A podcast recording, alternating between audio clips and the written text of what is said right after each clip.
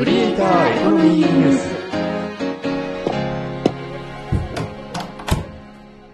この部屋はネット大好き3人がネットで稼ぐクリエイターやインフルエンサーの話題をやいやい語る部屋である。どうも、かぐわです。あるだよ明石です。というわけで、週末なんで、音声メディア関連ニュースまとめ、早速行きましょう。まずは、ホットトピック。2023年9月4日、DJ まさきの今日も気づきと声劇用の配信です。スタンド FM、SPP と収益化プログラムの違い。うん、ついに来たね。これまでもスタンド FM は SPP と言って一部の認められたチャンネルにだけは収益化、再生回数に応じた収益化をしていたんだよね。だけども今回はそれを廃止して音声広告をベースとした収益化プログラムをリリースしようとしているというところらしい。そして今は、まあ、実験段階として今まで SPP という認められたチャンネルにだけどうやらランダムっぽいんだが、しっかりとした音声広告をもうすでに流しているということらしい。なんかね、大和証券の NISA に関するちゃんとした作り込まれた音声広告が配信されてるっぽい。いやー、ついに来たね。スタンド FM はリリース当初から、まあ、収益化を謳っていたけども、その中の一つとして広告っていうのは本当に初期の頃から言ってはいたんだよね。ただ、なかなか実装されないでいて、で、最近はほら、ライブにも結構力を入れるようになってきたから、どうなったのかなっていう感じはしていたんだが、いやー、開発は何気に進んでいたんだね。というわけで、今後も注目だ。ハッシュタグ、クリエコ。では、戦略、テック関連行ってみましょう。まずは、こちら。2023年9月6日、KBC、九州朝日放送の記事です。堀江貴文氏らクロス FM の経営権取得で会長へ。かつては日本放送、フジテレビというメディアの買収で世間を騒がせた堀江さん。ついにですね、地方の FM ラジオ局とはいえ、メディア企業を手にすることになったね。記事によると、全株式を取得し、経営に参画することが分かったと。堀江さんの会社になったわけだね。代表権を持つ会長になって、ビジネスパートナーが社長を務めるということらしいね。ということは、あれかな？これを皮切りにもっとさらにいろんな地上波ラジオ局を買っていくのかもしんないね。うん。そうなるとなかなか楽しみだね。まあ地上波ラジオがものすごくじゃあバズるかっていうと、まあなかなかね、堀江さんの力をもってしても多分難しいとは思うんだが、でも地域に根ざした地方局ってブランド力が本当にあるんだよね。なので、そのブランド力を活かした地域のイベントとか、地域のいろいろなこう、露出というのは、多分ね、お上手に展開されていくと思うんだよね。なので、今後注目していこう。えーでは、どんどん行こう。古典ラジオで有名な樋口さん、えー樋口塾という YouTube チャンネルをやっているんだが、そこでなんと、ポッドキャストプロデューサーの野村隆文さんや、日本のポッドキャスト界の父と言われているポトフさんなど、ポッドキャスト界隈有名人の皆さんを、えー集めて、YouTube チャンネルを勉強会と称してやっていた。これね、むちゃくちゃ勉強になるから、ぜひ見てほしい。Spotify は、えー2つ、えー独占番組に10億以上費やしたといった、まあ、なかなか Spotify も苦労してるなというエピソードが話題になっていた。それから、えー以前この番組でも報じたんだけど、環境音を流すだけのプログラムがね、ものすごく収益を上げてるという話があったんだが、どうやらそれはもう除外されるらしい。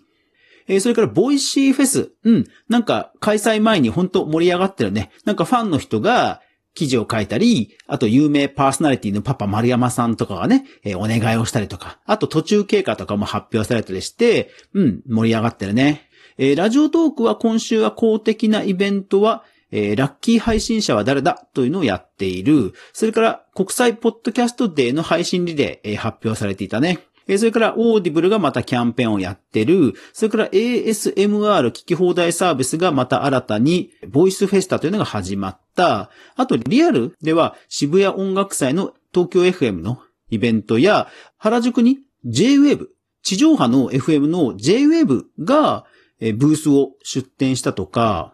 リアルもね、やっぱり相変わらず盛り上がっている。ハッシュタグ、クリエコ。では、コンテンツコラム関連行きましょう。まずはこちら。2023年9月7日、科学のポッドキャスト、レンさんの X 投稿です。科学系ポッドキャストの共同実験番組、サイエンスディスカバリー、誕生。ポッドキャストアワードにもノミネートされたことのある宇宙話の佐々木亮さんなどなど4名のいわゆる科学系ポッドキャスターの皆さんが共同で新たな番組を始めた。うん。これ、最近、ほら、ポッドキャストって、プロの人とか、むちゃくちゃお金かかった番組とかがどんどんできてきていたじゃない？だけども、こういう個人で草の根でものすごく人気のある方々が、じゃあ、どんな立ち回りをしてくるかって、私は注目していたんだが、いやー、こういうコラボの番組を始めてきたっていうのでは、うん、非常に興味深い。ただ、これあの、詳しい人に聞くと、もう、科学系の皆さんはもともと仲が良くて、こういうコラボ会は、まあ、日常的に行われていると、特にそういうのを意識したわけじゃないという声も確かに聞いているので、まあ私がね、思っているようなものではないかもしれないんだが、でも、やっぱりね、コラボって業界を盛り上げる定番なので、やっぱりね、うん、なんか注目していきたいな。はい。では、どんどん行こう。今週もコンテンツはね、今週もポッドキャストはたくさん出てきた。えっ、ー、と、TBS ラジオから、現在と過去の伝え方に焦点を当てた番組、それから Spotify がまたオリジナルチャンネル、えー、あとコンテンツデベロッパーのサムライトというところが Z 世代関連のポッドキャスト、えー、それから山崎玲奈さんのポッドキャストと、あとは東北360という東北の話題のポッドキャスト、はい。それから、あと、ポッドキャストランキング。あの、オトナルさんの絡んでる媒体で、ポッドキャストランキング、それの、8月のピックアップまとめが発表されてたね。うん、残念ながらこの番組は出てなかったな。うん。